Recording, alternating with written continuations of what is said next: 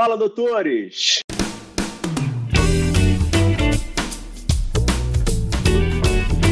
Fala, doutores! Eu sou Ricardo Valente, oftalmologista aqui do Rio de Janeiro, idealizador do projeto Fala Doutores. A gente vem trazendo aí médicos que são exemplos para mim e modelam aí a minha carreira e com o objetivo de trazer insights para que a gente possa pegar alguns atalhos e conseguir ter uma felicidade maior nessa nossa carreira médica. Hoje a gente vai ter uma médica exemplar aí, um modelo no, no Brasil e internacional, caracterizando ela como uma super médica do futuro. Ela tem título de especialista em nutrologia, especialização em endocrinologia. Ela é diretora científica da LAUMA, Latino American Lifestyle Medicine Association, embaixadora da ELMO, European Lifestyle Medicine Organization, idealizadora e diretora do Instituto Assali Prevenção Personalizada, onde ela vem desenvolvendo um projeto que aí sim a gente vai ter muita coisa para conversar, que é o projeto Decode U. Doutora Vânia Assali, tudo bem, Vânia? Tudo bem, Ricardo. Muito bom estar aqui com você no programa, dividindo a minha história profissional, que realmente para mim é minha grande inspiração. Eu sempre adorei esse assunto, né, de compartilhar com os médicos a minha experiência, uh, os meus sonhos, como que eu fui buscando uh, novas formas de pensar sobre saúde. E aí, nisso tudo, você me convidou, eu achei uma ideia super bacana, porque também isso pode ser uma fonte de inspiração para jovens médicos, então acho muito bacana estar aqui com você nesse programa e quero realmente compartilhar a minha experiência ao longo da minha vida, como foi chegar até aqui e como que eu posso ir adiante, porque a gente não para, né? Eu acho que o grande ponto é entender que isso é uma, um contínuo desafio, né? O conhecimento, ele é transformado em sabedoria à medida que a gente agrega sempre toda essa margem né, de uh, conhecimento ao longo da vida e a vontade de transformar a história dos nossos pacientes. Então, transformar o conhecimento numa atitude que coloca o nosso paciente num potencial de maior saúde, de uma situação positiva em relação ao saldo de saúde biológica, é o que eu busco fazer nesses últimos anos na minha profissão e na minha história de vida. Ah, maravilhoso, doutora. Quero aqui agradecer aqui publicamente aí o nosso amigo em comum, Gustavo aí, que está chegando de Portugal aí na semana que vem. Se Deus quiser aí vai conseguir contribuir muito aí para a gente é, construir uns projetos aí. Muito Isso legal. mesmo. Muito bom, muito bom. Mas me diz uma coisa, nasceu em São Paulo, né? Nasceu capital mesmo e conta um pouquinho da sua infância e até a parte acadêmica, escolar, como é que foi isso até chegar aí na, na escolha da, da medicina? Bom, na verdade, eu nasci em São Paulo, eu sou filha de pais mais velhos, na época que eu nasci, hoje eu estou com 59 anos, nasci em 1961, meu pai tinha 51 anos, o que não era muito comum nós termos pais idosos, né? Minha mãe não tão idosa, mas com 39 anos. Então, quando eu nasci, à medida que eu fui tendo consciência né, de que meu pai talvez tivesse um pouco mais de idade que os outros, das uhum. minhas coleguinhas, das minhas amigas, isso foi me trazendo um olhar uh, muito mais de responsabilidade em relação ao cuidado com eles. Eu tenho dois irmãos mais velhos, então com nove anos e sete anos de diferença, e eu sempre uma criança um pouco observadora, uma qualidade de observar. Sempre gostei de animais, de entender como funcionava, sempre tive revistinha uh, de conhecimento médico, umas que vinham e que a gente abria os bonequinhos, tinha bonequinhos que eram as caveiras, então eu tinha um encantamento sobre biologia, sendo observando plantas, observando animais e naquilo que era possível, porque não tinha computador, a gente tinha revistas, tinha enciclopédias, enciclopédia Conhecer, uma revista semanal que vinha com órgãos abertos, intestino, olho, e cada uma delas era sobre um sistema. E eu, muito pequena, sempre gostei daquilo, ficava sempre estudando, sempre fui muito estudiosa e estudei com dificuldade, porque não tinha muita condição para isso, mas estudei com bolsa de estudo, sempre tentando uh, me aprimorar e entrei na faculdade uh, em medicina em Botucatu, mas meu sonho sempre foi, eu já tinha ideia de que isso era parte de mim, que era minha fonte de inspiração e cuidar, sim, sempre foi uma, uma coisa espontânea da minha pessoa. Eu acho que é uma, é uma relação com a vida que brota de uma maneira muito uh, na espontaneidade, não é uma coisa forçada. Eu acho que o olhar para o outro e tentar entender como ele adoece, e uma das questões da minha vida sempre foi buscar entender como cada coisa acontecia, o fenômeno da vida em si, a questão da biologia,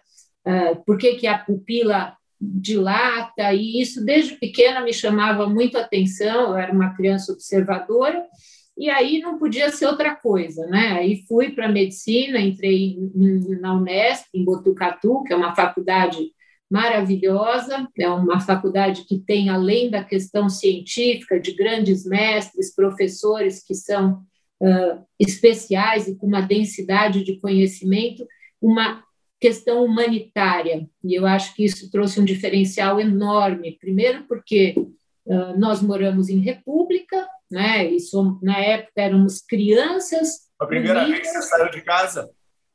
Saí com 18, né? Saí com 18 anos para morar em Botucatu, que é o interior de São Paulo.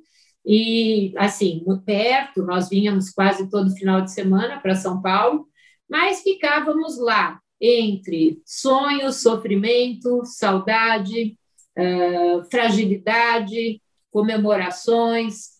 Então, eu acho que morar em república trouxe também uma visão de compartilhar as coisas, compartilhar aquilo que era a nossa dificuldade em algumas áreas, no estudo, e dar risada, chorar, ter medo de prova, mas lutar pela, pela, pela relação de colaboração entre nós. Né? Então, tinham várias repúblicas, todos muito amigos. Eu acho que foi uma época muito importante na minha vida, uh, poder estar né, com as pessoas que faziam parte da nossa turma.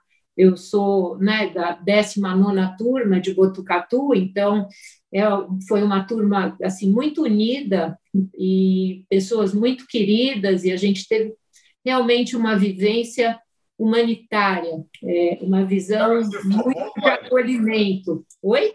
Que ano que você formou? 1986. Né? Eu me formei em 86.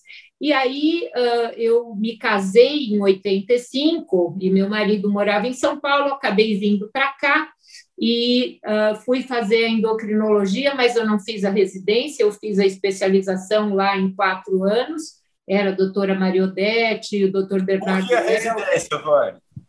Eu acabei fazendo a nutrologia uh, depois da endocrinologia, então eu tive um caminho, uh, porque eu engravidei, e aí, como eu iria fazer a residência em Botucatu, acabei engravidando e vim para São Paulo e aí não dava mais para fazer o mesmo caminho que eu tinha escolhido. Acabei fazendo os quatro anos de especialização, que funcionaria como uma residência, mas eu não teria uh, uh, o pagamento da residência, não é uma questão oficial. Então, fiquei mais tempo no HC, fiquei trabalhando na área, principalmente com um dos grandes pontos que eu uh, acho importante na área da endocrinologia, que é o diabetes. A área de diabetes é uma área muito ampla, ela uh, olha muito a clínica anos, médica. Oi? Eu sou diabética há 30 anos. Ah, olha só. Ah, você é insulino dependente? Nossa, sim. Ah, então tá bom. Então tá. Então você sabe da importância né, da área médica, porque a doença diabetes em si não é por ela, mas é o acometimento de múltiplos sistemas, a parte endotelial, vascular, renal. Então, para uh, trabalhar com diabetes, a visão da clínica médica é muito importante e, por conta disso, a gente acaba estudando muito, um pouco de tudo. E nessa época eu já entendia que as questões de regulação sistêmica desse corpo não passava só por números e por medicamentos, e sim pela história de adaptação daquele indivíduo ao seu mundo, ao seu ambiente. E fui muito cedo buscar uma interação com a psicossomática, com o professor Miller de Paiva e o professor Capizano, que já não estão vivos, mas que foram grandes mentores do meu olhar para a medicina de uma maneira sistêmica. E na época era chamado de uh, psicossomática, e isso acabou indo para mim a busca de conhecimento na psiconeuroimunoendocrinologia. Você considera que teve um início, Vânia, para isso? Um, um, turning point ou, ou, ou, alguma coisa que te fez é, abrir a cabeça ou foi a tua formação mesmo que te levou para isso? Eu acho que a, a, uma das coisas era a insatisfação pelo resultado uh, aquém né, e perceber a dificuldade dos pacientes de mudarem o comportamento e as questões relacionadas ao estilo de vida e ao estresse, que no fim acabou me direcionando para aquilo que eu faço hoje. Então, existia, assim, dentro da endocrinologia tradicional, uma questão medicamentosa, claro, uma necessidade de entendimento dos riscos secundários ao diabetes, mas uh, como que eu poderia integrar um pouco mais esse convite para mudança desse paciente ao longo da sua vida, para aquilo se tornar né, uma responsabilidade compartilhada minha e dele. Então, na verdade, assim, o, o que começou a entrar uh, no meu campo de questionamento é não basta saber que aquilo vem das alterações do estilo de vida, do que ele come, da forma que vive, da, do sedentarismo, da dificuldade de gerenciamento de estresse, mas como abordar aquele paciente e torná-lo parceiro, ele ser o piloto da sua saúde, ele participar ativamente nessa decisão. E para isso a gente precisaria entender um pouco mais a linguagem psíquica e comportamental que define aquele ser na tomada de decisão e na sustentação dos seus projetos. Então, uh, essa época eu acabei indo muito para minha formação em psicoterapia.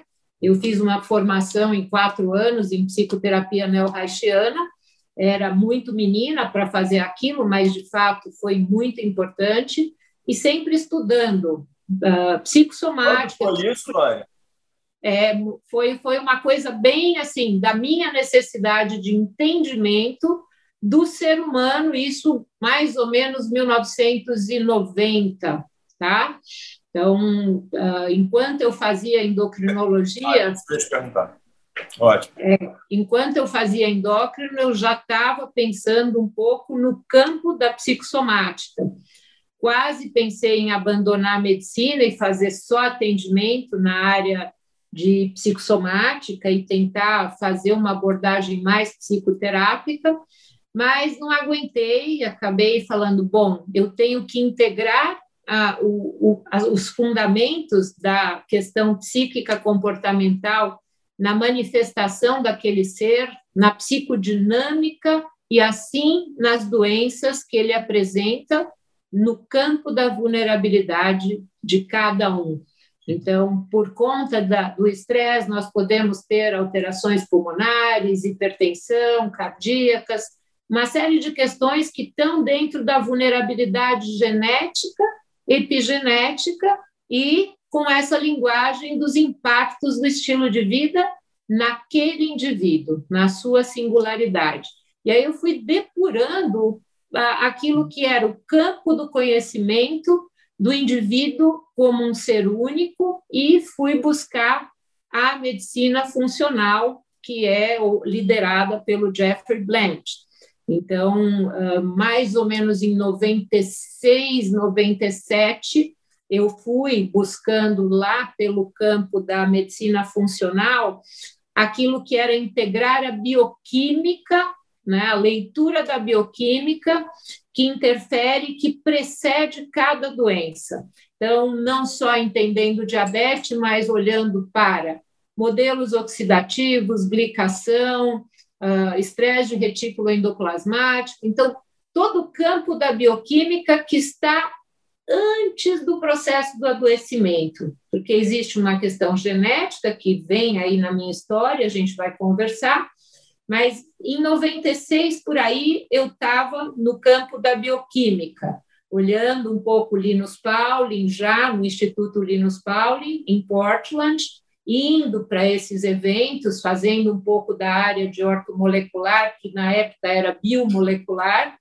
e buscando conhecimento da bioquímica para trabalhar preventivamente. Então, o meu interesse começou aí para a medicina preventiva, mas não só a prevenção epidemiológica, olha, vamos diminuir o número de refrigerantes, mas por que reduzir o número de refrigerantes traz um benefício para você. É, lógico que isso entrou no campo né, das, da, da matriz informacional, a grande matriz que é a bioquímica que interfere em todos os sistemas e campo onde cada um adoece. Então, é uma grande uh, leitura informacional que está ali conversando. Existe um processo que é a conversa das partículas. E mais ou menos em 96 eu estava olhando para essa conversa das partículas, olhando como a conversa da bioquímica cerebral interagia com a suprarrenal, que interferia na microbiota intestinal, e aí já estava brotando os conceitos da saúde personalizada porque já era você minha teve, história. Você teve algum mentor que te recomendou procurar esses cursos internacionais? Ou era uma busca tua porque isso não tinha tanto assunto ou tanto, tanta entrada aqui no Brasil, né? É. Não Mas... tinha no Brasil, 96 não tinha muita coisa, não tinha mesmo. O que aconteceu? Uh, na época que eu lia sobre diabetes, uh, nós pegávamos os trabalhos científicos na Bireme, né? Era uma biblioteca que nós fazíamos levantamentos científicos. E eu estava buscando estudar neuropatia diabética. E nessa leitura eu encontrei uh, com o nome alfa-lipoico, um tiol antioxidante. E ali as referências falavam muito de um, uh, de um pesquisador que era da Linus Pauling. E aí eu falei, bom, se eu estou querendo entender alfa-lipoico e eu quero uh, olhar para esse campo oxidativo e de glicação avançada na fisiopatologia do diabetes, eu vou ter que olhar para essas pesquisas, porque eu não sou de pesquisa, eu não fiquei em universidade, mas eu sempre tive uma atitude muito uh, de entendimento para poder agregar o conhecimento. Então, eu só consigo agregar o conhecimento que eu entendo profundamente, senão eu não consigo trabalhar. E aí fui buscando essas pessoas, esses fundamentos através de congressos. Uh, fui para o Instituto Linus Pauling uh, duas vezes, até por sorte, uh, eram grupos muito importantes, estavam desenhando os modelos bioquímicos para o entendimento da fisiopatologia de todas as doenças crônicas. Então, existia algum curso comercializado, Vânia? Ou era troca de, de e-mail, troca de, de, de Não tinha e-mail. É, e-mail era uma coisa muito rara. Eu é acho inicial, que nessa época, nova, né? É. é. nessa época, assim, quando eu comecei, não era nem e-mail, não tinha nem essa questão. Eu acho que é, era uma coisa anterior a isso, que era as pesquisas realmente uh, na área de diabetes. Eu acabei, assim, uh, acho que fui para lá meio cair de, de, de paraquedas no Instituto Linus Pauling. Você, você, contando hoje parece que é simples, as pessoas escutando, né? Mas tem um mérito teu imenso, né? De buscar tudo isso. Eu acho que tem sempre a curiosidade, a curiosidade e uma necessidade de entendimento uh, que é minha. Eu acho que isso é por que, que, por que, que esse indivíduo adoeceu desta forma? Qual é o modelo por trás disso? Por que esse fez catarata e esse fez nefropatia? Uh, quais são as disfunções bioquímicas que acontecem para que ele se manifeste doente? Porque eu gosto, eu tenho uma personalidade um pouco uh, proativa e controladora. Então, assim, não quero que adoeça, eu não quero que adoeça. É óbvio que os medicamentos trazem essa segurança, mas não só. Então, da minha insatisfação, da minha vontade de transformar a linha do tempo desse paciente numa condição de extensão de tempo de vida em saúde, amplificando essa saúde global, essa saúde sistêmica, é que eu fui buscar esse conhecimento mais amplo da bioquímica. Esse início no Brasil, nós tínhamos algumas pessoas expoentes na área de ortomolecular, que depois acabou sendo um pouco deteriorada. Ela é uma ciência absolutamente válida e muito forte, não existe nenhuma referência negativa sobre a ciência e sobre a estrutura de raciocínio, teve alguns caminhos de profissionais que no Brasil uh, trouxe uma linguagem um pouco mais banalizada no campo, mas tem gente muito boa. O professor José de Felipe, uh, tem muita gente boa na área, o Arthur Lemos, são pessoas que foram inspiradores para mim. E fora do Brasil, o meu principal inspirador é o Jeffrey Bland mesmo, que é um bioquímico uh, que saiu do Instituto Linus Pauling e montou um Instituto de Medicina Funcional, uh, por onde eu andei por muitos anos e continuo uh, frequentando, e claro que temos contato dali, tem muitas pessoas que hoje trabalham no Brasil, uh, muito na área de nutrição funcional. A área de medicina funcional ela não foi muito aceita no Brasil, porque a medicina tradicional ortodoxa via uh, isso como um, um diferencial uh, da medicina ortomolecular que, na época, estava sendo bombardeada uh, por profissionais mais acadêmicos. Então, eu passei por toda essa área do preconceito, né, da, da visão. Primeiro, na psicossomática, eu era confundido um pouco com assistente social e psicóloga. Ah, ela tem uma linguagem psi, eu tenho uma linguagem psi, então não sou médica. E aí, é claro que para mim isso tinha toda uma visão uh, que era completa do ser humano. E para a área médica, muitas vezes a gente compartimenta o indivíduo. Então, ah, eu estou estudando a suprarrenal, sou especialista em tireoide. Eu não queria isso, eu queria entender esse, como. Esse preconceito te motivava mais? Ele me trouxe muito sofrimento, ele me trouxe muita, muita angústia, não tenho dúvida disso, mas ele me moveu à busca de dados muito firmes, né? É através dessa uh, referência de não estar fazendo algo consagrado que eu fui buscando o estudo contínuo e um aprofundamento para sempre ter uma referência firme na hora de estar sendo questionada pelos colegas. Então, na verdade, o que, que aparecia? Né? Pela necessidade de mostrar que aquele conhecimento era muito sério, muito fundamentado, e pelo pioneirismo na época, eu estudava compulsivamente. Então, eu fui, eu fui fundamentando aquilo uh, de uma maneira uh, a reagir e trazer uma firmeza no meu trabalho para não ser vista uh, de uma maneira vulgar ou uh, ser julgada pelos profissionais como uma médica não séria, não bem posicionada, puxa, fez a endócrina, a nutrologia e está fazendo uma coisa que não é uh, oficial, não é ortodoxa. E a medicina ortodoxa, ela é sim a base do meu trabalho, mas ela não me satisfaz por completo, eu preciso de algo além. E aí nisso fui desde o campo da psiconeuroimunoendocrinologia, entendendo esse ser por como um ser, né, que tem um campo de informação em todos os líquidos corporais, toda a questão hormonal, neurotransmissores, e a questão das citoquinas, a inflamação. E eu vejo o ser humano como um modelo informacional. Eu falo que nós somos hoje uh, um algoritmo bioquímico uh, fruto de interação do homem com o seu universo, com todas as informações, a informação sobre o que tem de toxina ambiental, poluente, nutriente, relações humanas, o aroma, tudo isso interage com esse grande sistema, essa grande matriz informacional que nos define como único.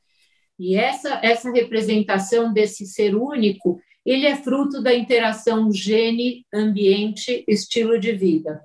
E com essa formação toda, buscando ali na medicina funcional, dali começaram a brotar, a partir de 2003, os modelos genéticos. E em 2007 eu fiz o meu primeiro mapeamento genético uh, com um grupo buscando entender, primeiro na minha linguagem, como eu sou, como é esta leitura desse banco de dados que eu trago dos meus ancestrais, o meu código de sobrevivência de gerações que vieram dos meus pais e como é que eu tenho que lidar com o mundo de hoje.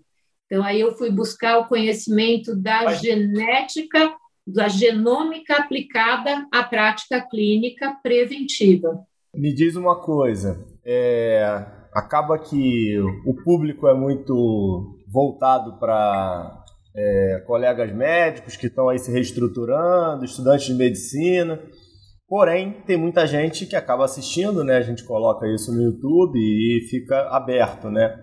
Conta um pouquinho pra gente, de uma forma é, é, rápida, né?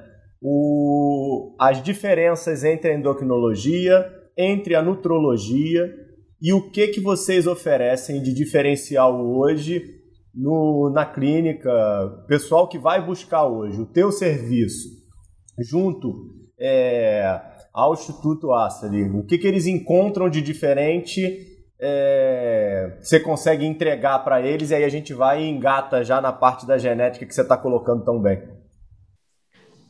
Na verdade, com a formação da endocrinologia, nós entendemos as doenças dos órgãos endócrinos. Então, tireoidite de Hashimoto, a insuficiência de suprarrenal, diabetes em si. E na nutrologia, nós entendemos os aspectos de uh, questões nutricionais relacionadas a essa doença, mas não como nutricionistas que prescrevem um cardápio, mas sim do entendimento da dinâmica, né, das prescrições nutrológicas. Olha, esse indivíduo tem uma necessidade de um aporte proteico porque ele tem perda de massa muscular ou ele precisa uh, complementar vitaminas do complexo B porque ele tem uma alteração de homocisteína que traz mais risco de doenças arteriais, doenças neurológicas uh, o quanto nós precisamos balancear a dieta, colocando restrições de sódio ou restrições específicas de determinados uh, modelos nutricionais. Olha, é um renal crônico.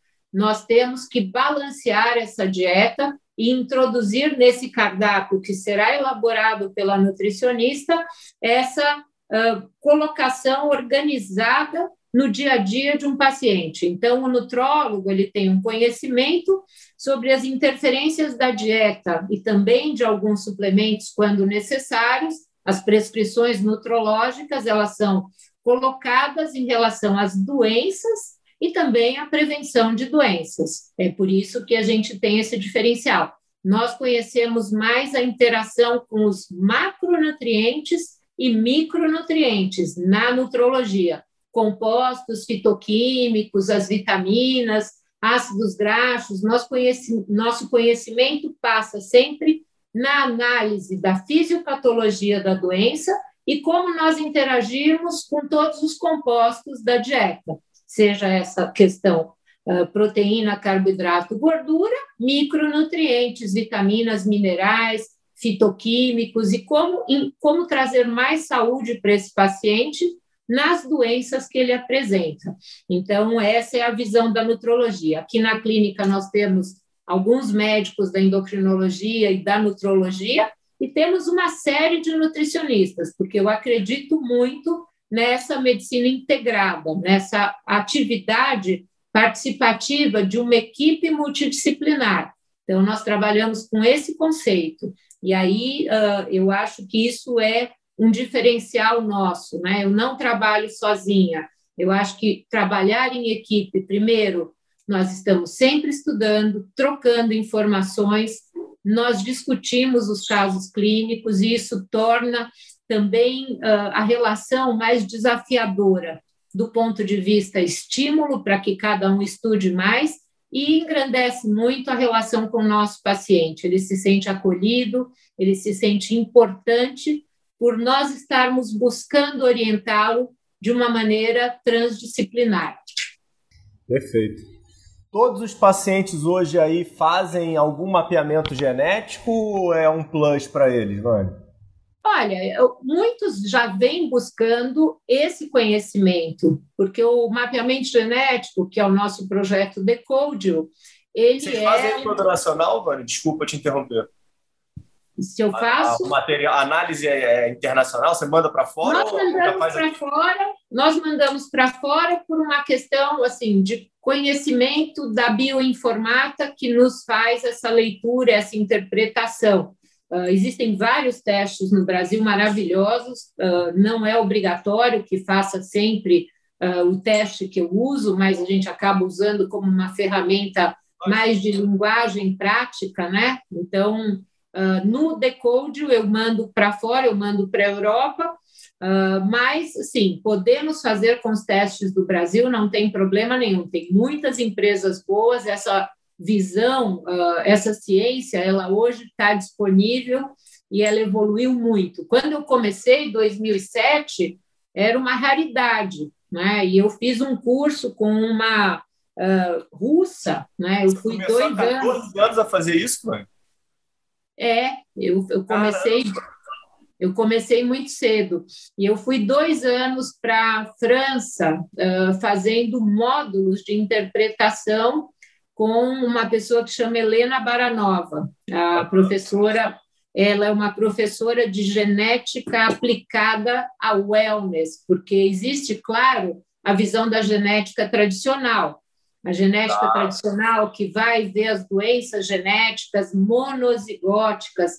Ah, eu tenho uma doença genética uh, como síndrome de Down, tenho fibrose cística, Uh, tenho aspectos genéticos nas questões tumorais, tumores hereditários, tumores de cólon, o BRCA1 com tumor de mama. Não é disso que a gente está falando. A gente fala de testes preditivos para mudanças de estilo de vida. Quais são as melhores rotas, as melhores escolhas para esse indivíduo?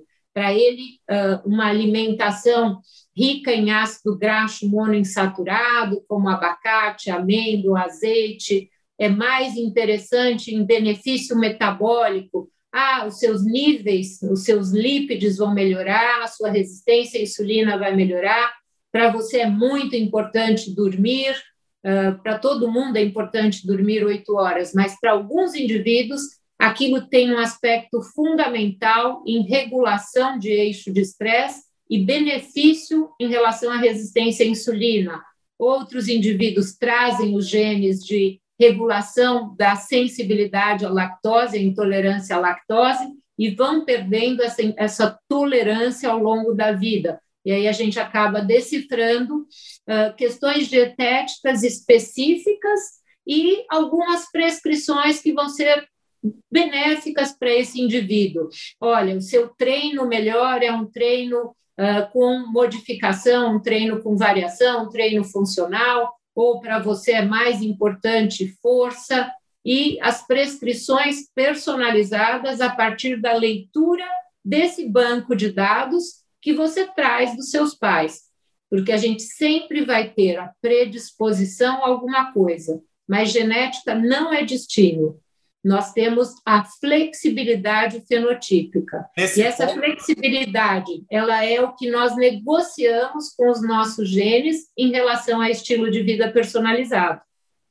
E nesse ponto, é, desculpa te interromper, mas é, eu assisti um, um vídeo lá no, no canal do, do Instituto, que estava você e dois colaboradores, uma mulher e um homem, muito interessante falando sobre isso, né? E vocês colocam muito bem, né? Que às vezes existem pacientes que é, fazem relativamente as coisas de uma forma é, que parecem ser corretas, né? Mas não conseguem ter o resultado adequado, né? E, e acredito eu, com essas análises vocês conseguem direcionar eles muito de uma forma muito mais personalizada e individualizada, né? Então, pessoal, passa lá no, no canal do Instituto, assiste esse vídeo aí que vai ser muito engrandecedor aí para todos. Né?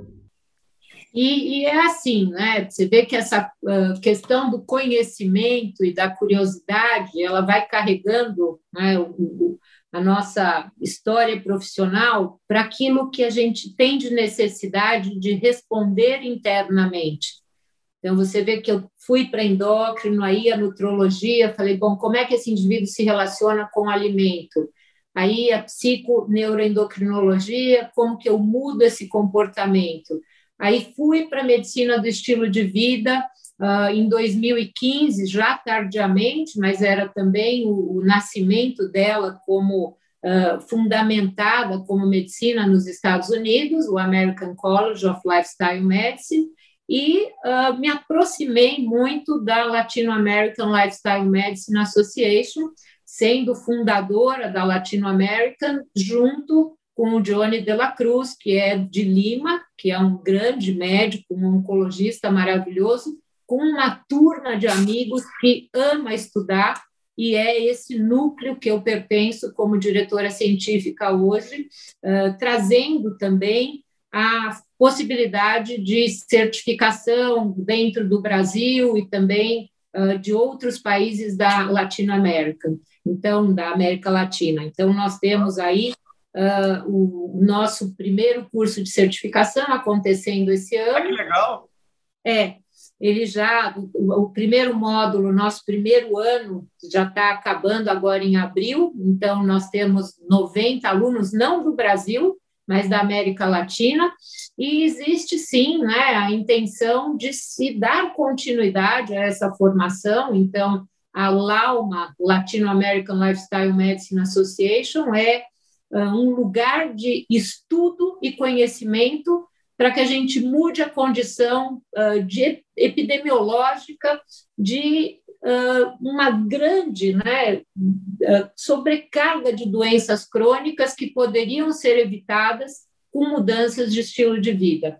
E aí é uma questão de uma intenção realmente minha, que é a redução de doenças crônicas, trazendo desde a infância, essa modificação de consciência maior, desde a gestante, da, do momento em que você planeja a saúde desse indivíduo e que nós chamamos de programação metabólica.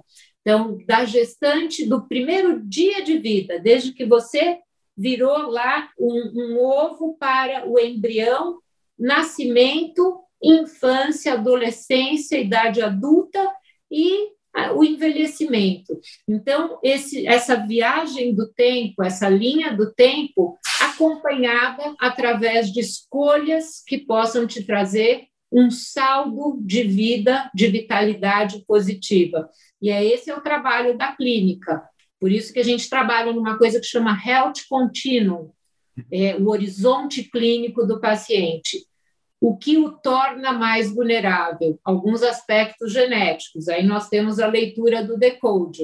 De que maneira eu converso com seus genes? Nós jogamos xadrez com o genoma e é um tabuleiro muito grande, com muitas informações, em que nós temos os aspectos ancestrais, a carga epigenética, que é como eu construí esse indivíduo no período gestacional, na infância, quais foram as questões de impacto para esse indivíduo e o estilo de vida o tempo todo. Sua decisão, vou fumar, como é fumar para você? É péssimo para todo mundo. Mas olha, com este aspecto genético, com essas questões arteriais, os exames laboratoriais, a sua análise clínica, porque não adianta olhar o gene, o genoma e não olhar para o indivíduo. A gente precisa entender a história desse indivíduo que carrega aquele material ancestral. E é isso que é a medicina que eu faço hoje.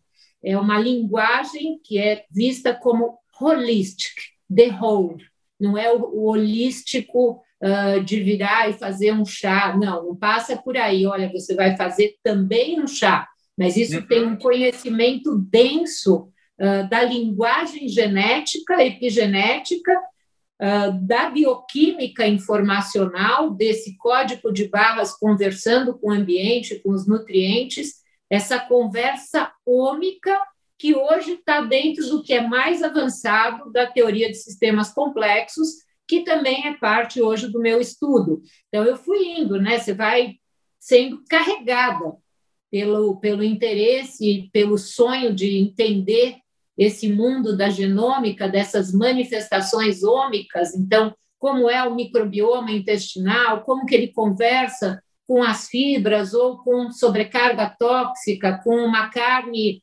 aquecida, frita, como, como que é esse diferencial naquele indivíduo, naquele paciente, com determinadas atitudes, com genes ali que estão latentes e silenciados, mas se eu cutucar todo dia errado, eu vou apertar o botão clica em doença.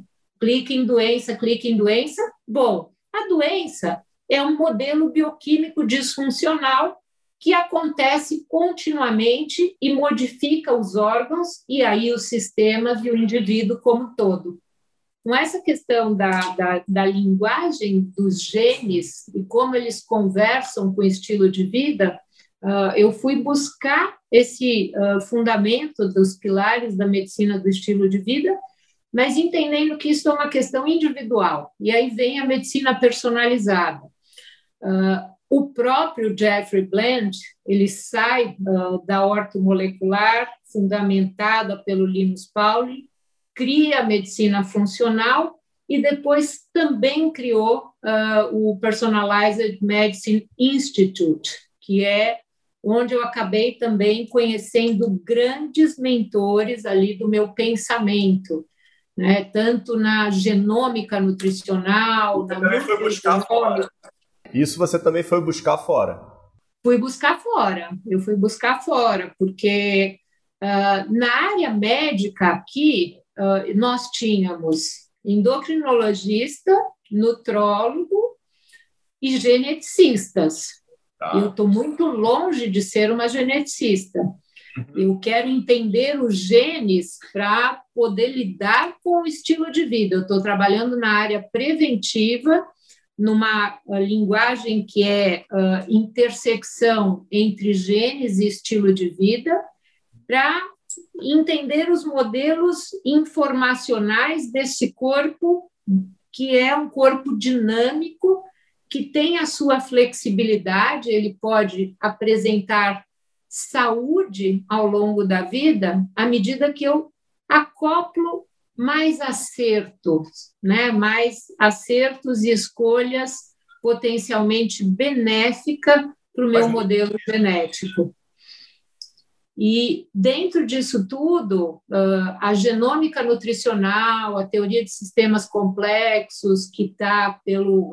tem um centro que é o Biological System, do Leroy Hood, que também é um grande pesquisador, isso tudo foi virando uma integração entre a área do conhecimento médico, muitos bioquímicos né, de uh, renome, de, que são os, as pessoas que fundamentaram essa área, como Ben Van Omen, que são, uh, nós temos uh, Michael Fenner, que são grandes pesquisadores, James Trosco, são pessoas que trouxeram essa linguagem para o momento atual. E quando eu comecei a entender que eu não sabia nada de genética, uh, eu fui buscando um pouco mais de base. Montamos um grupo pequeno de estudos entre médicos e bio, pessoas que tinham feito biologia e já a biologia molecular, alguns oncologistas interessados na oncologia preventiva, e uh, buscando remar nessa minha incapacidade, porque é, é, óbvio que quando você esbarra com esse mundo uh, das ferramentas ômicas, você fala: meu Deus, eu não fui preparada para isso.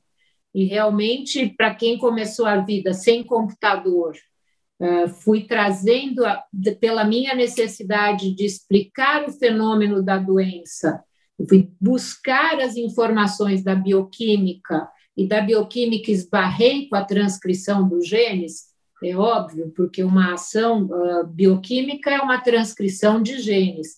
E aí tropecei na genômica nutricional, isso 2007.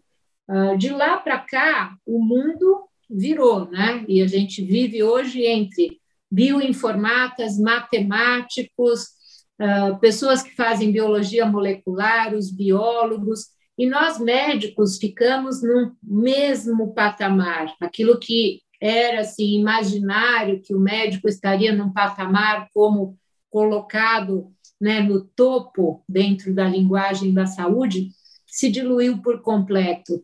Né? E hoje eu estou com os nutricionistas, estou com os bioquímicos, com os farmacêuticos, buscando entender a melhor droga para aquele paciente através da, do, de um teste de farmacogenômica.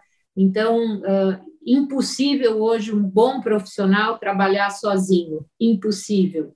Uh, se eu colocar a minha uh, formação perto de todo o conhecimento que nós temos dessas ferramentas, a minha informação é muito pequena e se eu aglomerar todas essas pessoas, mesmo assim, a gente vai estar engatinhando em relação a esse amplo conhecimento sobre os fenômenos da vida. Então, hoje nós temos toxicogenômica, nutriogenômica, temos farmacogenômica, e aí entendemos o que é uh, um medicamento uh, interagindo mal com um nutriente. Então, isso foi virando um material infinito de buscas pelo conhecimento uh, dessa ferramenta ampla, que não é apenas ler o código genético desse paciente nesses testes, que são testes uh, mais preditivos, mas entender como ele uh, interage com o ambiente, como esse ambiente clica os fenômenos e os polimorfismos, que são os genes que nos tornam diferentes, né? Então, eu trago um polimorfismo de metabolização lenta de cafeína. Então, Vânia, você não pode tomar café depois das 5 horas da tarde, porque você piora o seu sono. E essa você aprendeu a interpretar o genoma, né?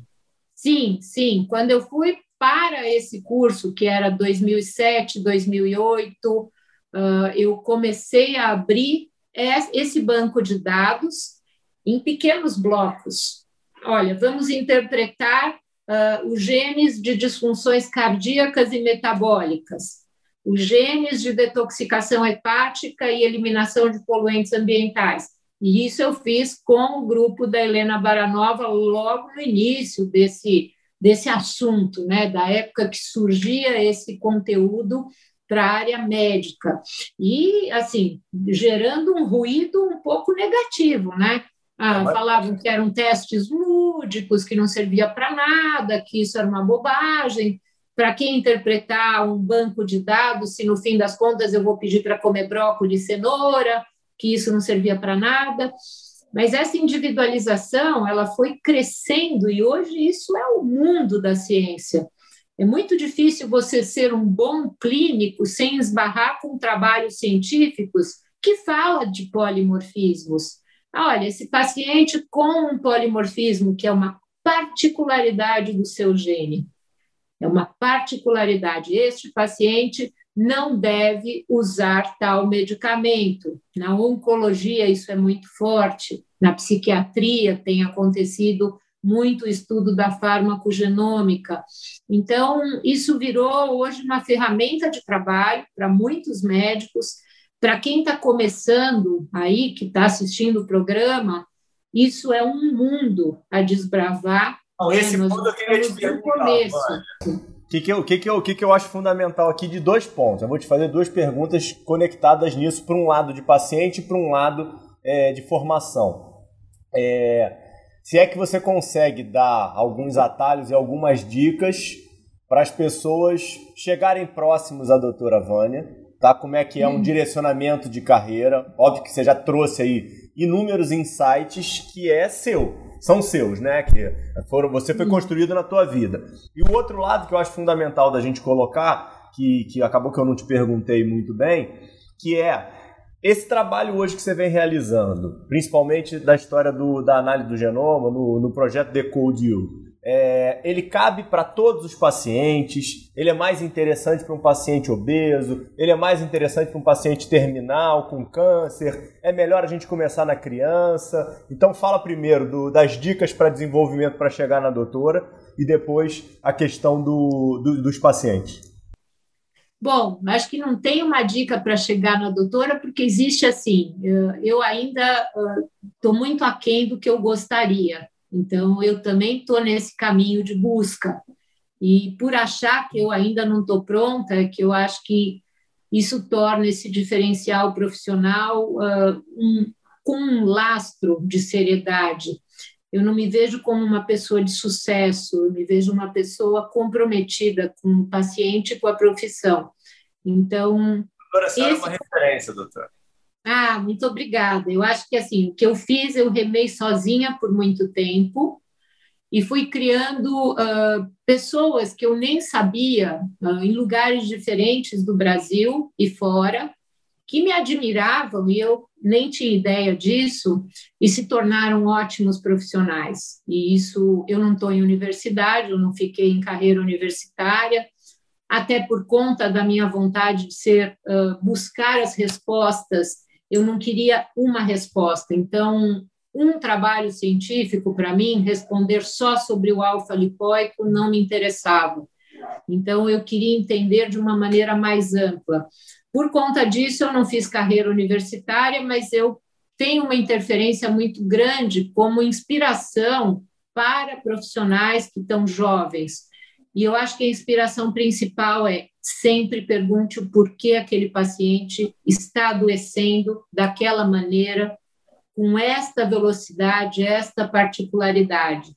Então, dentro de uma experiência clínica, que é o que eu sou, eu acho que eu sou uma clínica, uh, a minha questão básica é entender o processo de adoecimento de cada paciente. De que maneira? E isso está Uh, nos fenômenos assim, para nós, uh, nos fenômenos da vida, de interação com o ambiente, com o estilo de vida, nós podemos buscar uma formação uh, ou pela medicina do estilo de vida, mas que ela não está no Brasil como uma área da medicina, e sim como uma formação. Então, pode ser pela Lauma, pelo American College, pode ser pela European Lifestyle Medicine, pela ELMO.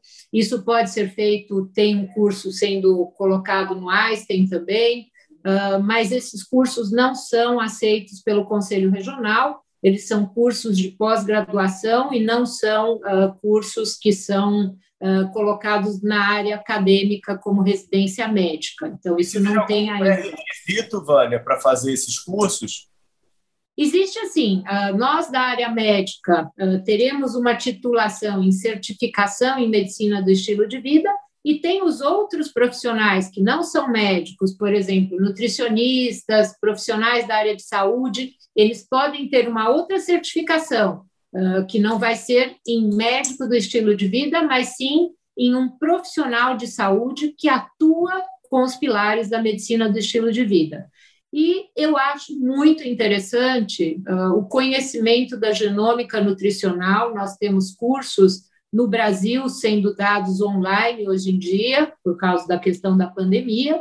Eu organizo um congresso anual, que é o Personalized Medicine, o ILPM Summit, né? ILPM Summit, e agora nós vamos fazer o ILPM Academy, com uhum. quatro módulos uh, olhando para essa questão da individualidade bioquímica e dessa grande matriz informacional que é a saúde humana.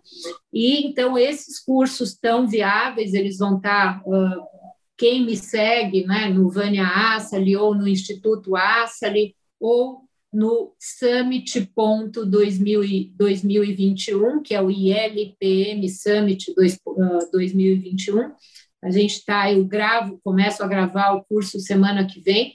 Tem uma série de profissionais brilhantes que estão sendo convidados para esse evento, todos já com essa linguagem ômica. linguagem ômica da medicina personalizada.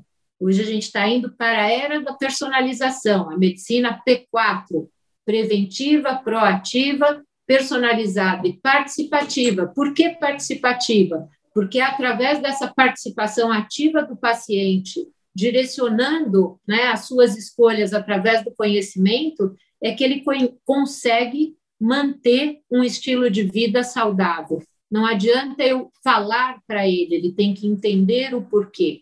Então, você, como médico que vai começar essa área, fazer uma boa formação clínica, escolher, quer fazer nefrologia, quer fazer neurologia, mas vamos para a área de personalização, o Instituto de Medicina Funcional, o IFM, é uma super, super formação. Nós temos isso online hoje.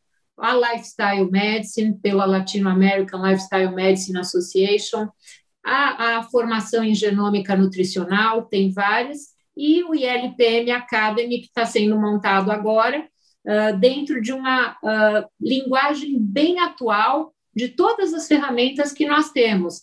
Leitura de microbioma, leitura de testes genéticos, esse conhecimento da matriz da medicina funcional, da saúde funcional, então, tudo isso é o que é uma visão mais sistêmica do ser humano. Ela não é uh, compartimentalizada. Eu não vou fazer uh, uma nefrologia simplesmente. Eu faço nefro, mas eu entendo as toxinas ambientais nesse rim, uh, o valor da emoção impactando na disfunção renal e cardiovascular. Então, não adianta eu tratar a hipertensão, eu tenho que tratar a hipertensão de cada um. E é isso que a gente busca conceituar nessa linguagem da medicina personalizada. Tá? Então, uh, em relação aos pacientes, para quem vale a pena fazer os testes ou entender sobre esse fenômeno e a manifestação da flexibilidade dos nossos genes? Se possível, desde o nascimento.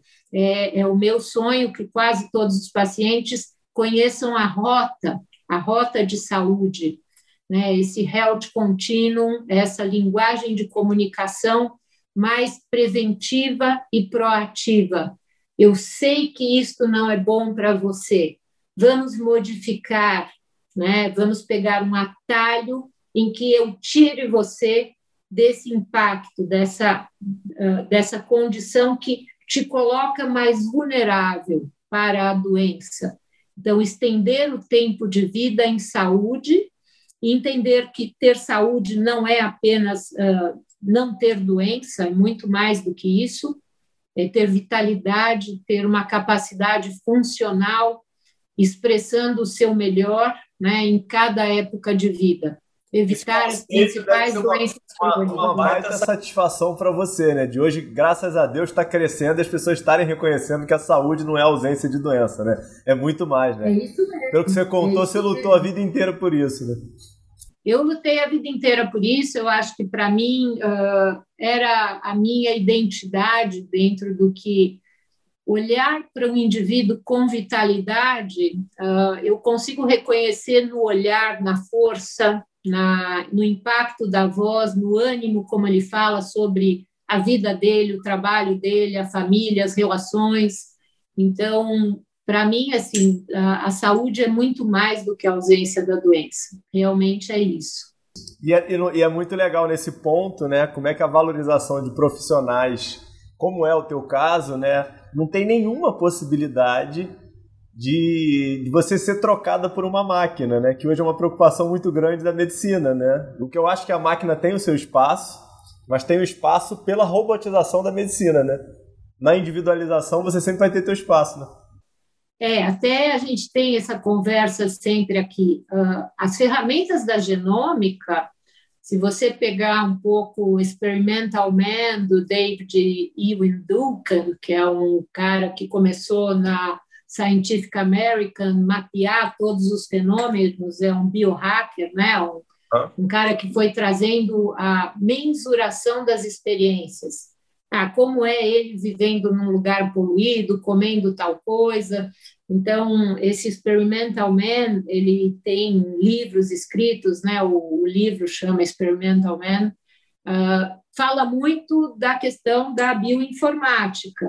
E nós, até pelo uh, Yuhao, né, que é o livro né, As 21 Lições para o Século XXI, é, uh, fala também dessa questão da, da, da, nossa. Nós podemos ficar né, obsoletos e descartáveis nas questões de equipamentos e leituras, mas certamente o meu cérebro não lê aquelas informações como uma máquina mas a relação de interpretação de um teste genético de uma maneira afetiva, presente, entendendo o limite desse paciente para absorver esse conhecimento, estimulando para que ele faça essas mudanças através de um convite, né, de caminhar de mão dada com, esses, com esse paciente nessas mudanças, isso é humano.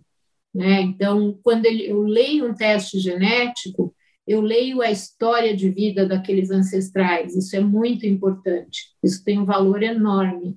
E, e é para isso que a gente segura na mão do paciente e fala: vamos adiante, carregando os seus genes, a sua experiência e transformando as suas próximas gerações para o melhor possível, porque nós temos nessa responsabilidade a possibilidade de transformar a saúde dos nossos filhos e dos nossos netos. Então, é esse ensinamento que a gente tem que levar. Maravilhoso. Me diz uma coisa, um ponto polêmico aqui, já caminhando para o nosso final, infelizmente, mas é, hoje em dia a gente tem um problema muito grande nessa questão da, do tratamento é, com reposição hormonal e uso indiscriminado é, de anabolizante e tudo mais. E existe a utilização de uma forma é, idônea, eu acho que não é a palavra. Vamos colocar de uma forma correta, né? Eu acho que o tratamento existe da reposição hormonal, né? Sim, sim, é, sim. E aí eu queria que você falasse um pouquinho. É, infelizmente existem esses esses profissionais que atrapalham, né? Como em toda a área, mas como é que as pessoas podem se beneficiar disso, né? Como é que, como é que você vê isso hoje em dia? É, o, o hormônio é uma carga informacional né, de manutenção uh, de saúde celular em determinados órgãos mama, útero, cérebro, osso. Então, à medida que nós envelhecemos, nós perdemos né, a nossa carga hormonal, e isso é uma condição fisiológica. Como nós vamos viver mais, mais tempo, e esse tempo de vida funcional muitas vezes se torna uh, mais debilitado, com muito mais uh, menos recursos para ganho de massa magra, massa óssea, para as questões uh, de proteção de artéria, endotélio, você pode sim colocar um hormônio como uma ferramenta benéfica, individualizada, de uma maneira delicada e respeitosa, para não gerar um grande barulho nessas células que escutam esse som desses hormônios. Isso é muito diferente de fazer uh, anabolizante, uso de esteroides para fisiculturismo ou para uma vaidade extrema. Então, o uso inadequado de hormônios para estética, para fins estéticos e de performance, é contraindicado. Nós sabemos que ele traz risco cardiovascular, risco de ateromatose, risco de sobrecarga hepática, câncer de fígado, enfim, alterações comportamentais, psiquiátricas. Isso é não é uma medicina. Isto não é medicina. Quando as pessoas vêm com esse tipo de prescrição, eu falo, a abordagem uh, não é médica. Isto não é uma intervenção médica. Isto está fora, off-label, não é adequado para uma prescrição.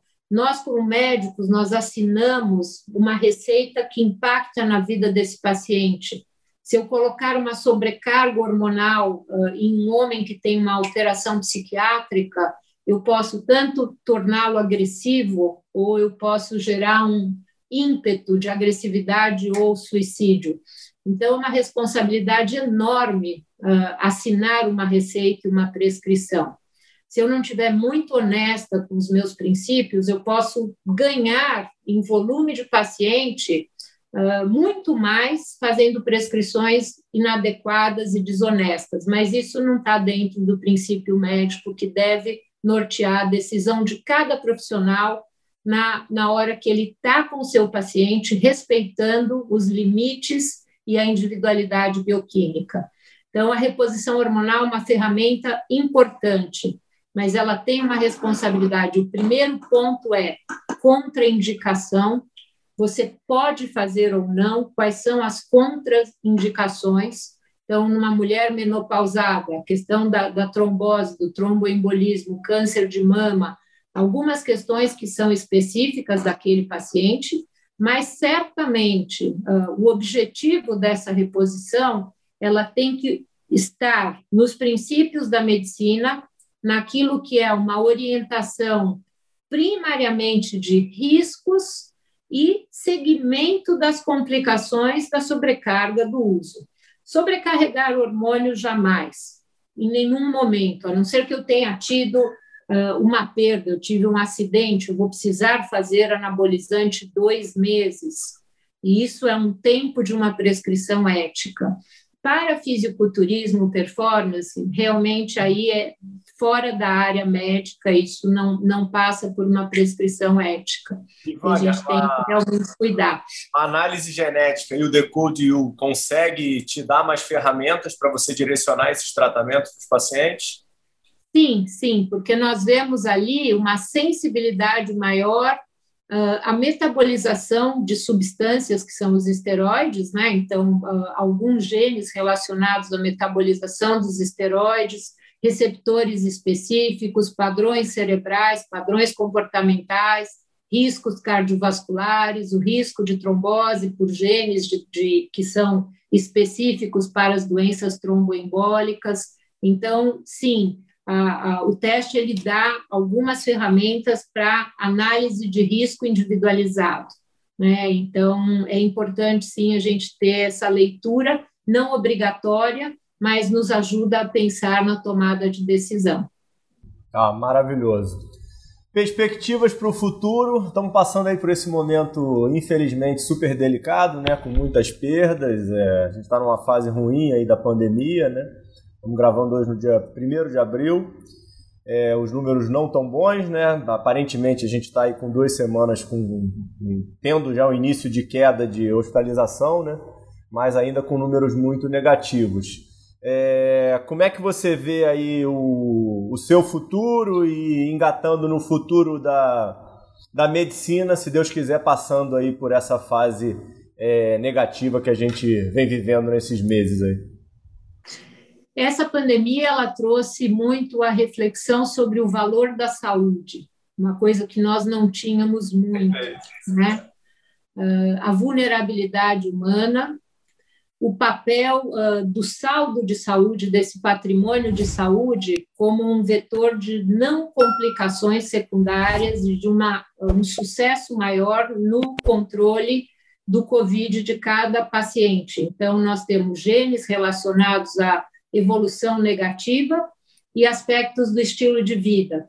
Então, a pandemia trouxe essa capacidade de nós pensarmos mais sobre o valor da saúde e o estilo de vida em si, uma alimentação uh, mais baseada em plantas, ela tem um impacto positivo no ser humano, na redução de complicações secundárias, então, vegetais, fitoquímicos, frutas, as oleaginosas, o ritmo circadiano, tudo Nem isso. falando tem... sobre isso que você domina tanto, hein?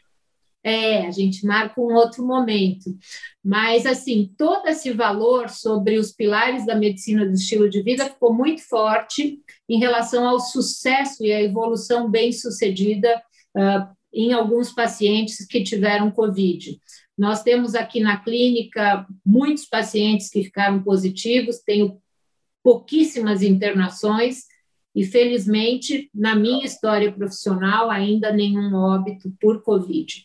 Ah, né? Então, é, estou bem feliz com isso, é uma satisfação enorme ter tido esse, esse privilégio de acompanhar os pacientes e ajudá-los nesse momento de sofrimento, medo, desespero.